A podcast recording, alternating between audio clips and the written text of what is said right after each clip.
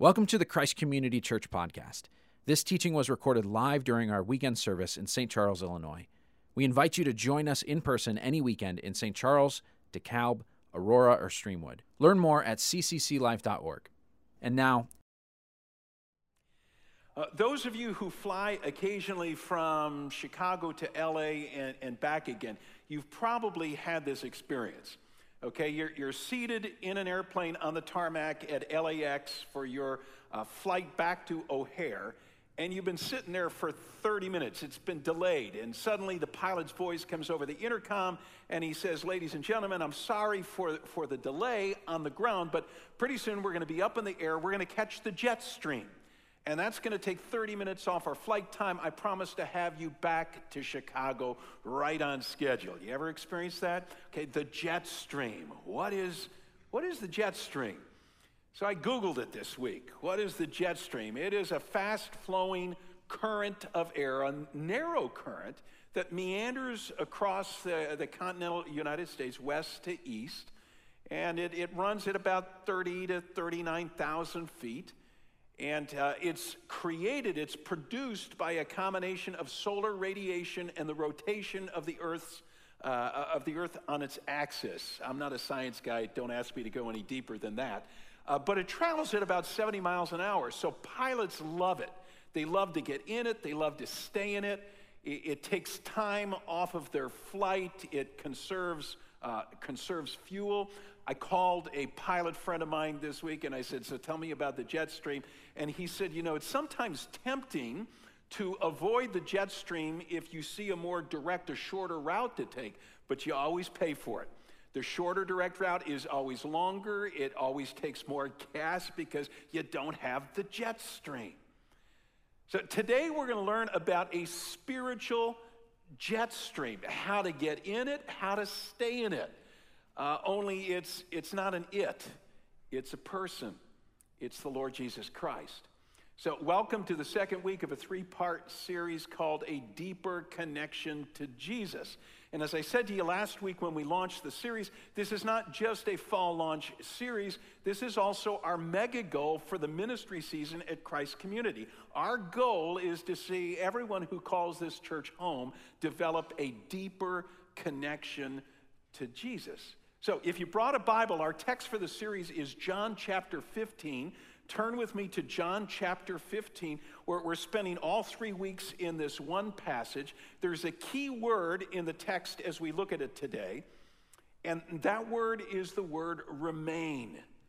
Remain. In fact, it pops up 11 times in the opening verses of John 15 as Jesus tells us again and again that we're to remain in Him.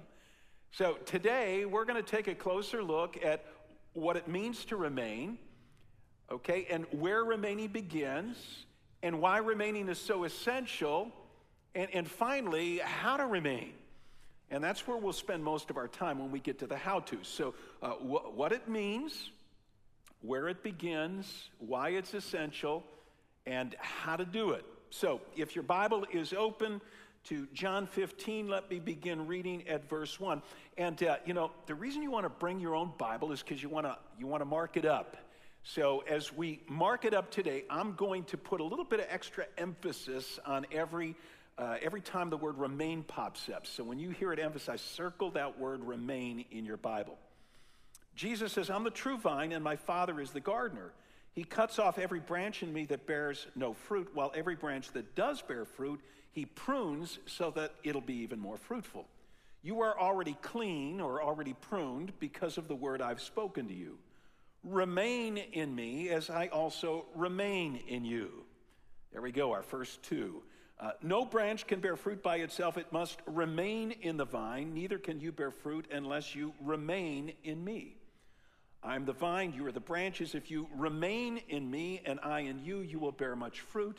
Apart from me, you can do nothing. If you do not remain in me, you're like a branch that's thrown away and withers. Such branches are picked up, thrown into the fire, and burned. If you remain in me and my words remain in you, ask whatever you wish, and it'll be done for you. This is to my Father's glory that you bear much fruit, showing yourselves to be my disciples. As the Father has loved me, so have I loved you. Now remain in my love. If you keep my commands, you will remain in my love, just as I've kept my Father's commands and remain in his love. I've told you this so that my joy may be in you and that your joy may be complete. This is the word of the Lord. Thanks be to God. Remain, remain, remain, remain, remain. Okay, what does it mean? What does it mean? Well, if you look up remain in a thesaurus, uh, here are some synonyms you'll come across stay put, hang out, linger, dwell, abide. Uh, last weekend, our worship teams across our campuses, we, we learned a new song. They taught us a new song called Abide, uh, based on John 15. Now, abide is the old King James word. Okay, it's, uh, it's what now gets translated as remain, but if you were reading John 15 in the King James Version, it would be abide, abide, abide, abide. Now, we don't use the verb abide much anymore, but we occasionally speak of the noun abode. You know, this is where you live, your abode is your home. So in John 15, Jesus tells us that he wants us to live in him, he wants us to make our home in him. He wants us to abide, to remain in Him. And then Jesus paints a picture of what this looks like, and it's a, it's a picture of a branch remaining in a grapevine. So, so he teaches us that if we want our lives to be fruitful, we must remain in him like a branch remains in a vine, and only then can his life, only then can his power flow through us. Now, now, I want you to note that this isn't something that happens automatically in the life of a Christ follower. In fact, I would argue that our default setting is not to remain in Christ. Even if you've surrendered your life to Jesus, I think our default setting is, is, not to remain in Christ. Otherwise, why would Jesus feel it necessary to say to his followers repeatedly, remain, remain, remain, remain? Beginning of verse 4 remain in me as I also remain in you. Evidently, remaining is something we have to choose to do. You know, every day, every moment uh, of, of every day, just like a pilot has to choose to remain in the jet stream. So, are we going to live a life that's deeply committed to Jesus? Deeply connected, staying put, hanging out, lingering, dwelling, abiding like a branch that's drawing life and energy from the vine. Are we going to live like that or not? Are we going to remain or, or not? See, remain means to consciously, deliberately, continuously draw from Jesus life and power and joy and fulfillment and direction, as opposed to, listen, as opposed to merely tapping into Jesus on occasion, usually when we're in trouble. Now, Jesus is not our genie in a bottle. Jesus is our vine. We get our life from him. You get it? Good. Okay, number two, where it begins. Okay, we looked at what it means, where it begins. How does a branch get connected to the vine in the first place? Now, I answered this question last week, so I'm just going to summarize it again because it's really, really important. It's worth repeating. You know, Jesus doesn't address the issue of how a branch initially gets connected to the vine, not in John 15 anyway. But the Apostle Paul spells it out in his epistle of Romans, chapter 11. And Paul, like Jesus, uses a horticultural expression to make his point. He calls it grafting. Grafting. You remember this? Romans 11, verse 17. Uh, Paul is writing to a group of relatively new Christ followers, and he likens them to branches, to, to shoots that have been grafted into an olive tree. In Romans 11, verse 17, Paul says, You though a wild olive shoot, have been grafted in among the others, and you now share in the nourishing sap from the olive root. Now, the root, the olive root in Paul's metaphor, is Jesus. So, when we surrender our lives to Jesus, we are grafted into him. Last week, I told you I, I learned a little bit about grafting as I studied for the, the, these sermons from a book written by a guy named Andrew Murray. Andrew Murray was a pastor in South Africa back in the late 1800s, but he gained a worldwide reputation because of his many books. And uh, one book in particular that w- was probably his most famous was called The True Vine. It's just a short devotional book, two, three page chapters, 31 of them, one for every day of the week, and it all revolves around John 15. By the way, the book is still in print. We carry it at our bookshop, or uh, you could check out the information counter at your campus and get yourself a copy of that book. So, Murray, he lived in a home that was surrounded by vineyards. So he knows what he's talking about when he talks about grafting. And he says that, that grafting requires cutting off a notch from the vine and then cutting off the end of the branch that you want to connect to the vine. And then, and only then, the two are bound together. And he says this is how it works when it comes to getting grafted into Jesus. Two cutting offs need to happen. Okay, two, two deaths, so to speak. Now, first of all, Jesus had to die on the cross to pay the penalty for our sins. He had to be cut off, the vine had to be notched. All right? Jesus came to earth because we had wandered from God. Every one of us chooses to go our way instead of God's way. We defy the giver of life. We thumb our nose at the one who gives us life. And so the penalty, quite naturally, is death. So Jesus came to take the penalty we deserve, the penalty of death. That's what Jesus was doing on the cross. The vine got notched, got cut off. But Murray goes on to say, you know, what about the branch? Well, if you want to be grafted into the vine, there needs to be a, a cutting off, a, a sort of death in your life. You have to die to your self rule. See, no more running your own life. You, you surrender to King Jesus. And once you make that decision, a grafting takes place. Now, Paul loves to remind us of that grafting, that, that, that, that union with a couple of two word prepositional phrases that he uses in his New Testament epistles again and again and again and again and again. It's the phrase in Christ and with Christ. So you read through Paul's New Testament letters, and he is constantly speaking uh, to believers of being in Christ and with Christ. You are in Christ, in Christ, in Christ, with Christ, with Christ, with Christ. For, for example, Ephesians chapter 2, verses 4 to 7, he says, Because of his great love for us, God, who is rich in mercy, made us alive with Christ. Even when we were dead in transgressions, it's by grace you've been saved. And then God raised us up with Christ and seated us with him in the heavenly realms in Christ Jesus. If you're a Christ follower, if you've been grafted into Christ, you're in Christ, you're with Christ. In Romans chapter 6, Paul, Paul challenges us to fight against sin and temptation in our lives. Where do you get the power for that fight? Verse 11, he says, Count yourselves dead to sin, but alive to God in Christ Jesus. See, when we surrender our lives to Jesus, we're spiritually united with Him, we're grafted into Him. By the way, earlier in that same chapter of, of Romans 6, uh, Paul gives us a picture of uh, how a person then publicly proclaims that they've been grafted into Christ. He calls it baptism. Uh, see, baptism is a, is a drama, it's a picture. When you get baptized, you're, you're saying that just as Jesus died and was buried and then raised back to life, so I, I have been grafted into Christ.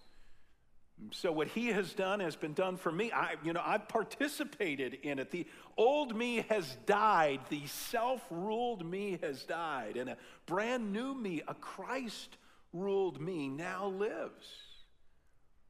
Have you ever surrendered your life to Christ? Have you ever been grafted into Christ? And if you have, have you, since being grafted into Christ, have you been baptized, publicly proclaiming, I'm with Christ, I'm in Christ?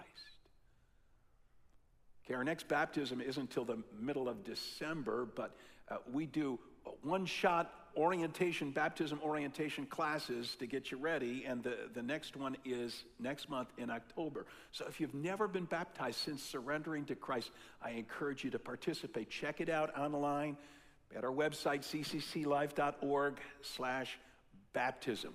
Number three, We've looked at what it means, where it begins. Number three, why it's essential. Why is it essential to remain in Christ? Now, go back to John 15. Let me reread verse 5 to you, where Jesus says something so startling, we tend to ignore it.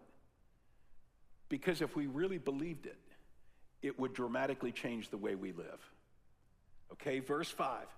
Jesus says, I'm the vine, you're the branches. If you remain in me and I in you, you will bear much fruit. Apart from me, this is the startling part. Apart from me, you can do a whole lot of things. Is that what he says? You know, apart from me, you can do a few things fairly well. I'm getting closer. Apart from me, you can do, say the word with me, nothing. And just a side note here, a lady came up to me in the Welcome Center last weekend and she said, I've just started coming to the church, but I come from a different a background church tradition where we used to call out during the sermon. Is that okay? And I said, I wish I had about a hundred of you. All right. So apart from me, you can do nothing. Nothing. Now, we'll get to what Jesus means by nothing here in a moment, but let me emphasize why it is so essential to remain in Christ. And I'll do it with an illustration. Okay, our 41st president was George H.W. Bush, and he was a, a, little, a little, bit of a, an adrenaline junkie, if you would. He flew planes for the Navy in World War II, and he never lost his love of, of flying or of jumping out of airplanes. And so, uh, starting at age 75, for every fifth birthday, he would go skydiving. So, remember pictures of this? So, at age 75, 80, 85, 90, the dude was jumping out of planes. Now, please understand, he never did this alone. Okay, he was always attached to someone. The last couple of times, it, it was a guy named Mark Elliott, a member of the Army's parachute team. See, it would have been insane for George Bush to jump out of a plane unattached to Mark Elliott. Just like it's crazy, it's absolutely essential for a Christ follower to remain in Christ, to be connected to Christ. Apart from Mark Elliott, George Bush could do nothing. Apart from remaining in Christ, you and I can do nothing. So, what, what does Jesus mean by nothing? Does nothing mean that, you know, you can't brush your teeth? You can't get dressed in the morning, can't drive a car, can't work a job apart from remaining in Christ? I'm not being facetious here. I'm, I'm, just making the point that there are a lot of things that we seem to be able to do even when we're not remaining in Jesus. So, why does Jesus say we can do nothing apart from Him? What does He mean by nothing? Well, the answer to that question is in the previous verse. Okay, context is everything, right? So, look at the context. Look at verse 4. He says, Remain in me as I also remain in you. No branch can bear fruit by itself, it must remain in the vine. Neither can you bear fruit unless you remain in me. So, what can't we do apart from Jesus? Bear fruit. Bear fruit. Now, we're going to spend an entire sermon, the third week of the series next week, we're going to spend the entire sermon looking at what Jesus means by bearing fruit because the word fruit and fruitful pops up nine times in this passage. Again, look for repeating words or ideas. You're, you're going to be able to tell what, what's being emphasized in a Bible passage. But, but for today, let me just say that bearing fruit has to do with producing results that are eternally significant. Let me say that again producing results that are eternally significant. Drop down to the end of today's passage, all the way down at verse 16. Jesus says, You did not choose me, but I chose you and appointed you to bear fruit. Now listen, fruit that will last.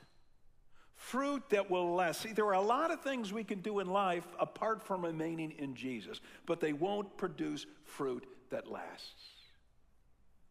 They're not eternally significant. I mean, we could get good grades in school and make it into the college of our choice. We can build deep friendships with people who know how to have a good time. We can make decent money on the job and buy ourselves lots of toys. We can have babies and raise families. We can travel the world and see amazing things. We can do all these things and yet, listen, arrive at the end of our lives fruitless. Fruitless. Nothing to show of eternal significance. And that's why it's so essential to remain in Christ. Again, George Bush would have been foolish to jump out of a plane unattached to Mark Elliott. Would have cost him his life. And we will waste our lives apart from staying connected, remaining in Christ. Number four. So, how do we do it? Okay, this is where the rubber meets the road. And I, I, want you to imagine for a moment here that you're on a sailboat. I've used this metaphor before, but I think, I think it's really helpful. So if you try to sail on a day without wind, you're not going anywhere, and it's not a lot of fun. Know, I lived for a time on Cape Cod out in Massachusetts, surrounded on three sides by water. So I know what it's like to be on a friend's sailboat on a windless day. Uh, boring. It's a total snore. Everything depends on the wind. However, you can be on a sailboat on a windy day and still not go anywhere unless unless you know what you're doing. And for starters, this is really basic, okay? You got to hoist the sails. And then you got to position the boat and angle the sails just right so as to catch the wind. And once you catch the wind, then you're sailing and it's a, it's a ride. It's a lot of fun. So, back to the vine and branches metaphor of John 15. The vine is like the wind in my sailboat analogy. Everything depends on the vine. Without the vine, no fruit. However, just because the vine, Jesus, provides the life that produces the fruit, that doesn't mean there's nothing for us to do. In order to draw upon Jesus' fruit producing power, we got to remain in him and remaining doesn't it doesn't just happen. You know, as I have spent hours and hours ruminating on John 15, I've, you know, I've come across at least four things that, that we need to do. You know, Christ will produce fruit in us, but only if we do these four things. So let me spell them out for you, uh, one word apiece. Okay, four words to remember. If you've not taken a lick of notes yet, you might want to jot down these four words. First, meditate. Meditate. Now, I'm going to skip around in the passage a bit because I want you to see several references that Jesus makes, you know, throughout this teaching about meditating on God's word. First one is in verse 3. He says, You are already clean. And we noted last week the word cleaned is, uh, comes from the same Greek, Greek root as the word pruned in the original text. You are already pruned. I've pruned you. How? By the word I have spoken to you. Jesus' word. So when we're reading and studying and meditating on, on God's word, Jesus is pruning us, preparing us to be fruitful. We're remaining in Him. Drop down to verse 7. He says, If you remain in me and my words remain in you, my words remain in you. Ask whatever you wish, pray, and it'll be done for you. So if you want answers to your prayers, if you want to bear fruit as, as you pray, then remain in God's word. Soak in it, meditate on it, you know, talk about it in a community group. Drop down to verse 15. Look at the middle of verse 15. Jesus says, I've called you friends. For everything that I learned from my Father, I have made known to you. Jesus is offering us his friendship, and how does he develop that intimacy with us? By teaching us everything he learned from his Father. Jesus' teaching is in the Bible. I've made it known to you. So, listen, friends, we can't remain in Christ unless the Bible is playing a major role in our everyday lives. No fruit without remaining, no remaining without meditating. Now, if, if you're, you're still struggling with this because you're saying, you know, I just don't know how to meditate, uh, Pastor Clayton preached a, an incredibly helpful, very practical sermon in the midst of our, our summer series on spiritual rhythms, a killer series, by the way. And if you, you miss that sermon or you want to be refreshed about what, what he taught, go back, get it online, you know, go to our website and listen to what it means to remain. So, how do you, how do you remain? You meditate. Uh, second, obey. Go to verse 10. Jesus says, If you keep my commands, you will remain in my love, just as I have kept my Father's commands and remain in his love. Drop down to verse 14. You are my friends if you do what I command. So there's a close connection here in Jesus' teaching between remaining in Jesus, being a friend to Jesus, and obeying Jesus. And G- Jesus says that he himself is our example in this regard. During his earthly life and ministry, Jesus was laser focused on obeying whatever the Heavenly Father asked him to do. I mean, th- this is a major theme throughout the Gospel of John. John 4, verse 34, Jesus says, My food is to do the will of him who sent me. Chapter 5, verse 19, whatever the Father does, the Son also does. Chapter 6, verse 38 I have come down from heaven not to do my will, but to do the will of him who sent me. Chapter 8, verse 29 The one who sent me is with me. I always do what pleases him. John chapter 8, verse 55 Though you do not know God, I know him and obey his word. Chapter 12, verse 49 The Father who sent me commanded me to say all that I've spoken. Chapter 14, verse 31 I love the Father and I do exactly what the Father has commanded me. Again and again and again. How did Jesus maintain a close relationship with the Heavenly Father? By obeying him. How do we remain in Jesus? By obeying him. Now, now, this assumes, listen, this assumes that we know what to obey. You can't obey God's word until you've meditated on God's word, which takes us back to the first point. Meditate leads to obeying. So you're reading uh, the Bible, you're hearing it taught in a sermon, you're discussing it in a community group, you're always looking for something to obey. You know, it's kind of like you're, you're on a football team, and after the game, you're watching the game film with the coach. Okay, ladies included on this football team, all right? And, and why are you watching the game film? Because you got nothing else to do or because it's an entertaining movie? No. You're watching the game film because you want to detect anything you're doing wrong that needs to be corrected or anything you're doing right that needs to be capitalized on. See, see, when you're in God's Word, when you're reading it, when you're hearing it taught, when you're discussing it in your community group, you're always asking yourself the question what does God want me to do?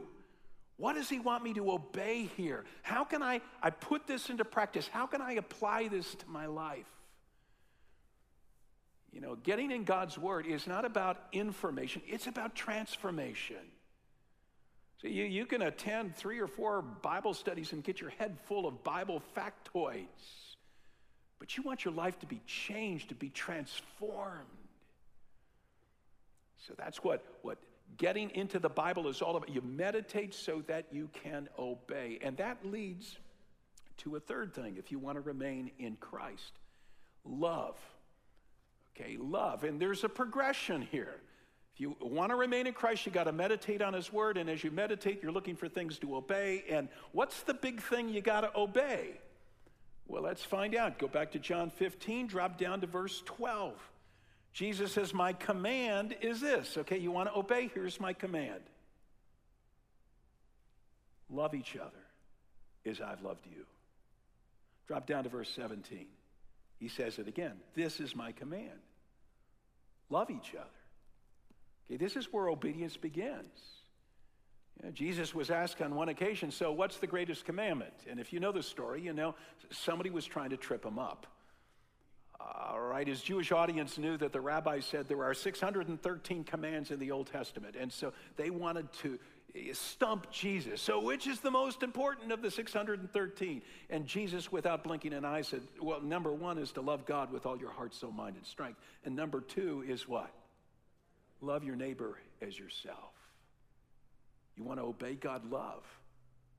Now, friends, this comes naturally to us if we're talking about certain family members and, and friends. Okay, but what about the annoying kid in your algebra class? right? What about the neighbor whose dog barks all night? Right? What, what about the boss who constantly takes your ideas and claims them as his own? What about the ex spouse who's trying to turn the kids against you? Okay, if I were to ask you today, who do you have a hard time loving? Who comes to mind? Because that's the person that's going to drive you to remain in Christ. You're going to say, I can't love that jerk. And the you know, Jesus response is, Well, absolutely. That's why you got to remain in me, because I could love that jerk through you. I don't think Jesus would say it that way, but uh, he would say, I could love that person through you. Okay, so the fact that we can't love on our own drives us back to remain in Jesus. You see how this works? How do you remain in Christ? Meditate on His Word. That'll tell you what you need to obey. Come, come away with an application. And the first and foremost ought to be love. Love. Fourth, how do we remain in Christ? Pray. I want you to notice how this topic of prayer pops up a couple of times in this passage. Again, look for repeating words or ideas. Verse 7 If you remain in me and my words remain in you, we're talking about remaining. How do you do it? Ask whatever you wish, pray, and it'll be done for you. Drop down to verse 16. You did not choose me, but I chose you and appointed you so that you might go and bear fruit, fruit that will last. Okay, you're remaining, you're producing fruit, so that whatever you ask in my name, whatever you pray, the Father will give you. See, remaining and praying go hand in hand. If you are praying throughout the course of the day, and when, when I say throughout the course of the day, I don't mean just when you get up in the morning and you read your Bible and you take a few minutes to pray, or saying grace over breakfast, lunch, and, and, and dinner, or, or giving a quick nod to God before you climb into bed at night. I'm talking about praying throughout the course of the day. It's impossible not to remain in Christ. If, if you make it your habit to pray throughout the day, you will remain in Christ. You say, well, that's easier said than done. It is. So let me give you a couple tips. Okay, one, one thing you can do whenever you're in conversation with someone and they tell you a need or they express a hurt, you, you can say, hey, I love to pray. Can I take 60 seconds and pray for you? Now, that's the line I use. I never say, hey, I'm a pastor. Can I pray for you? That's the kiss of death. So you, you don't say, I'm a Christ follower. Can I pray for you? And, and I always say, you know, it's because I love to pray, but I always say, can I take 60 seconds? Because now they know I'm not going to stand there for five or 10 minutes embarrassing them. All right, here's something else you can do periodically throughout the course of the day. Have you downloaded our mobile app yet? I hope you have. Just go to the mobile app and click on the prayer wall, and you're going to see some desperate needs there. You know, I pray regularly for people on the prayer wall, and I'm always amazed at how vulnerable people are willing to be in sharing what's going on in their lives. So you pray for two or three of those and click off, go back to whatever you're doing, and come back later in the day, and you'll see some more entries there. Here's another thing you can do. Okay, something I use uh, quite frequently, almost daily, is a little prayer mantra, a one liner that I repeat constantly throughout the course of the day. Now, my one liner changes from day to day, but it always begins the same way Lord Jesus Christ, Lord Jesus Christ. And then the second half, oftentimes, is the plea of blind Bartimaeus on the side of the road when he calls out, Lord Jesus Christ, have mercy on me. And so 20 to 30 times in the course of the day, I just shoot that one up. Lord Jesus Christ, have mercy on me. Lord Jesus Christ, have mercy on me. Now, often I'll change the second half of the line. Lord Jesus Christ, help me remain in you. Lord Jesus Christ, help me remain in you. That's my mantra for the day. Lord Jesus Christ, help me remain in you. Or, Lord Jesus Christ, open my mouth to talk about you. Lord Jesus Christ, open my mouth to talk about. You just make up your mantra, you choose the line, and you pray it 20 to 30 times throughout the course of the day. Just brings you back to the reality that Christ is waiting for you to remain in Him.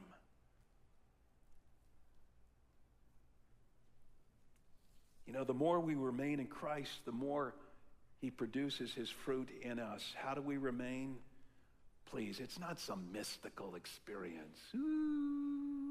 How, do you remain? You meditate on God's word. You, you, you, you, you ingest it every day. You look for something to obey, something to, to take away. And by the way, if you have a, a difficult time going from reading to what is the application supposed to be? I read the text, I'm coming up, coming up with nothing. I wrote a little book and a four, four book series. The series is called Bible Savvy. They're short books. The last one's called Walk, and Walk is meant to help you go from text to life. So if you're having a hard time getting an application out of what you read, pick up that book. So you meditate, then you obey, and you look for somebody to love who's impossible to love, so you'll be forced to remain in Christ. And then you pray throughout the course of the day. You get it? Good. Good. Would you, you stand with me? We're going to close in a song in just a moment, but stand with me and let's pray together.